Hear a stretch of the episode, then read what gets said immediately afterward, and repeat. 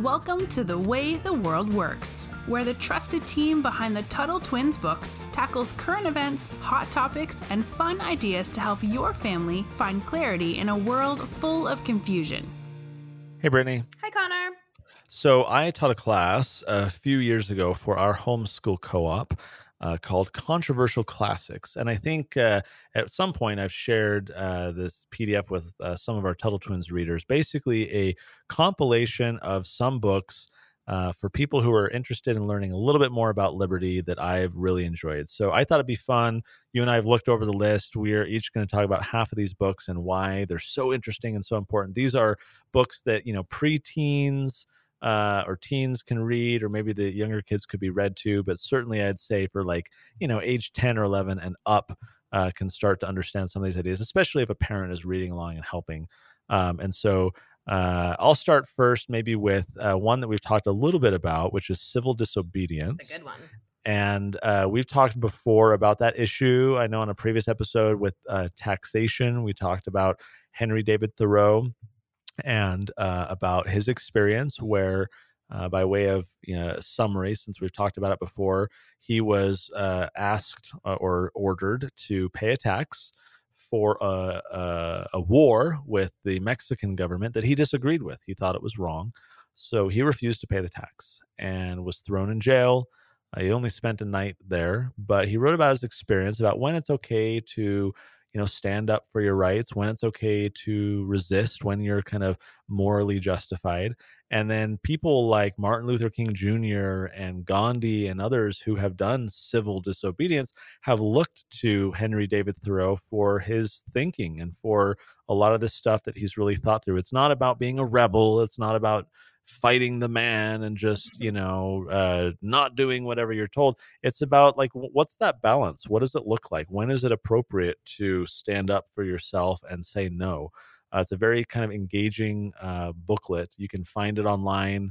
If you want to buy it it's super cheap. You can find the whole uh, essay you know for free online. It doesn't take long to read but that's one that i think is certainly a controversial classic because it really speaks to you know when is it okay to to resist something you're told to do by your own government? So what's next on your list brittany? Yeah well comment on that. That's actually i credit that book to being my uh, kind of what shaped my political beliefs uh, civil hmm. disobedience hmm. in high school. Yeah very early on so one of my favorites too. But so the next one is one of my favorites anthem by Ayn Rand and there's a couple reasons this is my favorite. One because it is the shortest Ayn Rand book and for anyone familiar with her, she writes a lot of words. so I have to admit that I've never even finished Atlas Shrugged, which is her most most popular one because it's so long. Anthem is 60 pages and it gets right to the point. And so I think it's really good for younger readers too. Like you said, the 10 to 12 range, maybe a little older. But this book to me really sums up why individualism is so important. And the book is written, we've talked about the word dystopia before or dystopian. And this book is very dystopian. It's kind of got like 1984 vibes if you ever read that one, where it's a very controlled, centralized system and individualism means nothing. You know, you wake up in the morning and you do the work the government tells you to do, and you talk to who the government tells you to talk to, and that's it. That's your life. And in this, uh, the main character is, I don't think has a name. I feel like the main character doesn't have a name in this book but I know that he goes off and kind of realizes like, wait a second, I'm not part of this bigger herd, right? I am one person. And it really hits on the importance of individualism. And there's one line, I think she says something like, it's the most beautiful word in the whole language. And she's talking about the word ego, which means a lot of different things. But in this case, it just means like the power of the individual. And mm. when I hmm. was first getting into all this, that really struck me. So, Anthem to me, just summing up why individuals are so important, this one is my number one go to. That's cool. Another one that our readers will certainly be familiar with uh, is The Law by Frederick Bastiat. So I won't need to spend a lot of time on it. We based our first book, The Tuttle Twins Learn About the Law, on this pamphlet. It was written in 1850 by a French economist named Frederick Bastiat, I guess is how you pronounce Bastiat, his name. Well. technically, but yeah, a lot of us Americans say it in a in our own way. Uh, he was a member of Parliament. Uh, he would he thought a lot. Uh, he was a thinker. He would read a lot. He wrote a lot of stuff. This was a very concise essay, and what a lot of people like about Frederick Bastiat's uh, booklet, his essay, "The Law," which you can also find for free online, or you can buy copies as well. We sell it at TuttleTwins.com slash products if you want to buy a dollar copy there. And uh, usually people will buy a bunch to then give away because they're so cheap. Um, but a lot of people like what he wrote because he was very witty. He was very sarcastic. Uh, he wasn't just this dry economist talking about free markets, blah blah blah. Like he'd kind of poke fun at people a, a little Yep. bit, right? these like French socialists. These like, did they think we're crazy? Like we don't want people to actually eat just because we don't want the government in charge of making bread, you know? Like he'd he'd kind of you know poke at him a little bit, and you can sense a, a very kind of witty personality. Uh, obviously, it was translated from the French, and and you know it was written a, over a century and a half ago, but it remains so relevant because the things that he talked about in there were very much like the founding fathers, especially folks like Thomas Jefferson, really talking about those John Locke ideas: li- life, liberty, property, the foundations of good government. But Bastiat wrote in a way that's very succinct. Right, we can read a lot of stuff from like the founding fathers or like the Federalist Papers or whatever. And a little boring sometimes. yeah, yeah, exactly. And and long-winded, you know, they're saying a lot of stuff. Frederick Bastiat gets a lot more to the point. It's very cohesive. In other words, it's it's very kind of um it's good writing. It's it's it's good it's good writing. So that's one that I consider a must read for every teenager, certainly every adult. Uh, would correct a lot of the problems in our society. What's next for you? So, a book called Propaganda by Edward Bernays, and this was important to me. So, when I was in college uh, for two years, I dedicated two years to just studying propaganda and specifically World War II propaganda. And so, during that that time, I got to read a lot of books on it. Now, propaganda, we've talked about it before, is kind of a tool or a method that the governments or people in power can use to tell you what to think. Like, it's literally teaching you what to think without you even knowing it's happening sometimes. So that could be through like commercials or advertisements or or even in this book, one of my favorite parts about it is the author talks about and it's kind of evil that given 3 months he can make everybody in the whole world buy a certain fabric and he kind of details like I can do this step 1 like convince you that there's an enemy that doesn't want you to buy it, you know, step 2 tell you how great it is. And he just kind of goes down like the line or the list of how people in power and governments convince us what to believe or even maybe convince us to turn against somebody right? Maybe during war that they need us on their side. So for this to really understand how government operates how those in power operates this book is not only great but it's also pretty scary. I'm sure you've read it connor. You can you can attest to this too but you're kind of getting the inner workings of how people trying to control you think and how they think about you so i think this is definitely a good one for again maybe some older kids and also every adult should read this book Yeah, it is extremely eye opening. That one, when I uh, read through that with this class that I talked about, it was a bunch of teenagers. And when we spent time showing some of the quotes from that book, talking about how, like, oh, you know, people think that voters in charge, but actually the public is manipulated by the Yep. decisions of a small handful of people. They form the invisible government that is truly the ruling class of society. And I read that, I, I just paraphrased it, but I was like, oh my gosh, like, like this is, you know, it gets like quasi Terrifying. a terrifying, borderline like conspiratorial, and yet here is someone who was involved in all of those things, saying, "Oh, here's how we did it," yeah this is You how we do it this is just how we operate yeah and and you're like, "Okay, this was in 1910, and now it's 2020. How much worse is it today?" Uh, very eye-opening book. So I'm glad you you picked that one 1928. I think 1928, right? Oh, you're right, you're right. After World War One, I. re- You're right. Thank you for correcting me. So, um, so about a century. That's right. Okay. So, the next one I want to share is Animal Farm by George Orwell. A lot of people know about Orwell because of his book 1984, which is A good one. um, also relevant uh, to read, perhaps a little relevant to today. But Animal Farm is super interesting. So, this was written in uh, 1945. And this is uh, dystopian fiction. We've talked a little bit about this before. So, utopian is like, oh, a perfect world. And then dystopian is not so perfect. Like things are horrible. And how did they get so horrible? So, this was a, a dystopian novel. It is a kind of response to uh, what was happening in the Soviet Union at the time. So, for the kids listening, can ask your parents about the Soviet Union and communism and and uh, the the uh, and and Russia and what was happening back then. And so George Orwell was kind of in the middle of it at the time, and he wrote this book as a way to respond to uh, Stalin and the Soviet Union. He didn't like how controlling the government was, and so he wrote this book specifically to try and um, respond to some of the political issues of the day. Now, of course, a book like that is still very relevant today, even though the Soviet Union fell and um, communism has. Uh, people say it's mostly been eradicated. I question Mostly, that, you yeah. know, a couple couple countries, but it's still, you know, a lot of people still want to take us back there.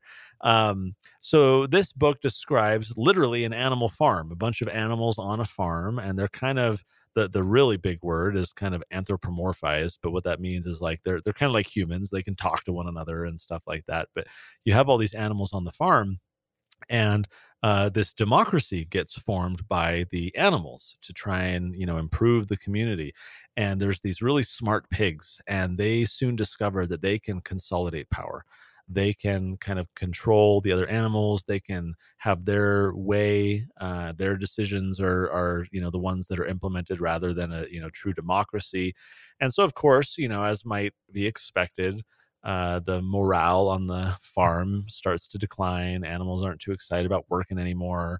Um, and so he's talking about how when you have this this kind of thug rise to power like Stalin, when you have some animals who are more powerful than others, then the ones who are being controlled are not as productive. They're not as motivated to work.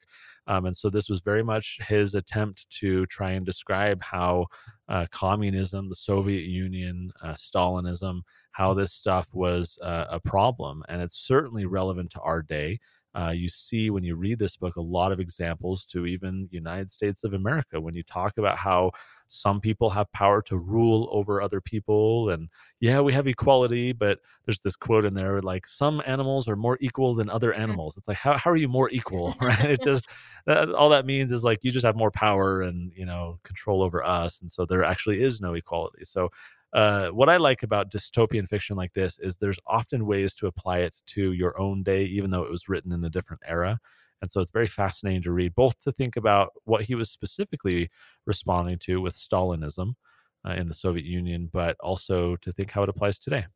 Yeah, so my next one is not a book. It's a little different. It's a, a, series of pamphlets. And we've talked about pamphlets as far as the American Revolution goes in a few other episodes. But this is about World War II, specifically when the Nazis were coming to power in Germany. And there was a college student named Sophie Scholl and her brother and i think it was one other friend maybe a couple other friends started the white rose society and mm. what they were doing is they were resisting the nazis which anybody who knows anything about world war ii that's just something you didn't do at that time i mean that was one of the most dangerous things you can do. But a lot of the actual German students, the people there, were not aware of everything that was going on. They didn't know because there was no internet, right? There was no you couldn't snap a photo on your on your cell phone and, and post it online. So a lot of people didn't know the extent of the evils that were going on during World War II. In fact, a lot of Germans, once they found out about it after the war, were just beside themselves. They knew things were bad. They didn't know how bad. Well, Sophie Scholl was writing, and her brother and her friend were writing these pamphlets and they were um, like before classic like throwing them in the air you know and they were just kind of going all over the hall so that nobody could catch them they were doing it anonymously um, and they were exposing the nazis to a lot of college students who may not have actually known about how evil you know how bad things have gotten hmm. the most important part of this i think is how brave she was because she did end up losing her life she did end up uh, being killed because of this but she knew the risks and she did it anyway because she knew how important it was to let people know what was going on so uh, sophie scholl's great person to look up. Right, White Rose Society also, but definitely take a look at those pamphlets. There is also a film that was done about Sophie Scholl that so I. yeah. I enjoy watching at least every couple of years. I believe it's called Sophie Scholl: The Final Days, and it shows uh, basically exactly that her her final days of the resistance and what one. happened to her and and uh, it's very powerful. It's I think it's appropriate enough for teens to watch. Um, it's it's all in German, and then you watch subtitles.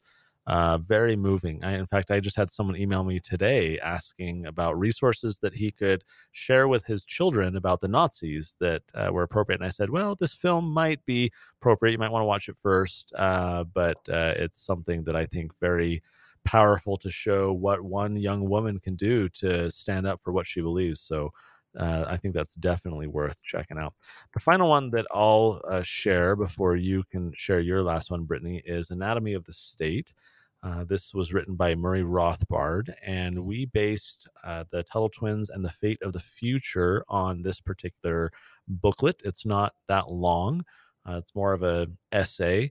Uh, it's pretty clearly written, so it's not that boring of a read. In fact, it's pretty invigorating of a read to uh, to try and understand the, the title is anatomy of the state. What is the anatomy? It's like your guts you know the inside of your body.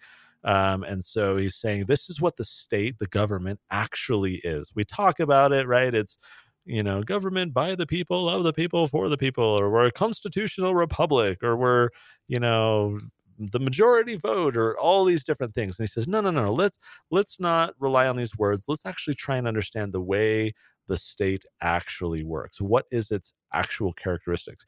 We share in our Fate of the Future book several quotes and examples from the book where Rothbard is talking about it. But for the older kids, I would say definitely go read the underlying essay because um, he explains things in you know a really good way. Like we've talked about the Declaration of Independence before, where Thomas Jefferson in there he writes, you know, all experience has shown that you know mankind is more disposed to suffer while evils are sufferable than to right themselves by abolishing the forms to which they're you know accustomed. But so what are these forms that we're accustomed to? What are these systems of government that we're just kind of suffering under that we're disposed to suffer? Well you know the the state itself is this kind of system of government that has a monopoly over us. We suffer under it you know monarchy is the state and the constitutional republic is still a state so even though the forms were changed murray rothbard is inviting us to think a bit more deeply about government, not just you know communism versus democracy or a constitutional republic versus a monarchy or whatever, but just the the nature of the state ex- itself. We talk in the book about how you know the state says I have a monop or we you know have a monopoly of of force in this jurisdiction. Here's these borders on a map, and if you are within here, if you step out of there like 10 feet that way, suddenly we don't have power over you. But then if you magically jump on the other side of that invisible line, we can now do whatever we want to you. and so that is the nature of the state. And so Rothbard does a really good job at helping us try and understand why that, that method of government might be a problem. So that is actually a, a very uh, controversial read because you know basically the state is everywhere and can we so in the reason we did the fate of the future was try and help people be thinking about like if the, the fate of the future depends on us trying to figure out how we can actually you know deal with one another work with one another um, voluntarily not using force not having the state is that even possible? What does that look like? Let's imagine up you know some of these scenarios and so it's a, a very fun read to to share and i would uh, encourage the the older kids and the parents to consider giving it a read well, I'm glad you left this one for me because this is actually one of my favorite book series of all time. And I did not read it as a kid or a teenager. I read them as an adult. So they're not just for kids and teens, or I would say probably more tweens and teens and adults. But the Uncle Eric series by Richard Maybury, who is a fantastic mm. author and a great man if you ever had the chance to meet him. So he's he does a bunch of books, and what I call them is kind of like real history or real economics, the stuff you're not going to hear in maybe public schools or even even some charter and private schools but they talk about everything. I mean, the fall of Rome, World War One. I. I think I learned more about World War One from uh, Richard Maybury's book than I did from any class mm. I ever took in school. But the what makes these books so cool is the way they're written. They're written like an uncle writing to his nephew. So it's it's in terms that everybody can understand, and it's very casual. So it's it's the uncle kind of saying like, you know, you wrote to me. Uncle Eric is his name, and he'll say like, oh, you know, you wrote to me about this topic. Really glad you asked about it. Let me dive into you know what makes this topic so interesting. But what makes these controversial is, like I said, this is not the information you're going to get from most even professors, right? This is the real history. This is, you know, stuff like inflation, stuff like I'm trying to think of another one of his books I really like. He does one, uh, I think I mentioned The Fall of Rome, that talks about, we talked about it on a previous episode about how people used to uh, shave off coins and it's mm-hmm. not even in mm-hmm. the inflation one it's in the rome one so there's just a bunch of really cool historical facts and economic facts that i would not have known if not for these books so highly recommend them that's awesome. Well, hopefully this has been helpful. In the show notes page, we will link uh, to each of these books on Amazon if you want to peruse them and have a, a handy little resource to go back and find what all of them were. Uh, you know, most of these can be found very inexpensively. Uh, they'd make for some great, you know, homeschool curriculum for some of the older kids, some great discussions, um, and even some education for the adults as well. So hopefully that's been enjoyable for you. Uh, there's so many more that we could pick from uh, you know but we enjoy a lot of these books and we'll certainly talk about more in the episodes ahead. Make sure you head to tuttletwins.com slash podcast. Thanks for subscribing. Uh, share the podcast with some friends and uh, brittany as always uh, great talking with you and we'll see you next time. See you next time. You've been listening to the way the world works. Make sure your family is subscribed and check out tuttletwins.com for more awesome content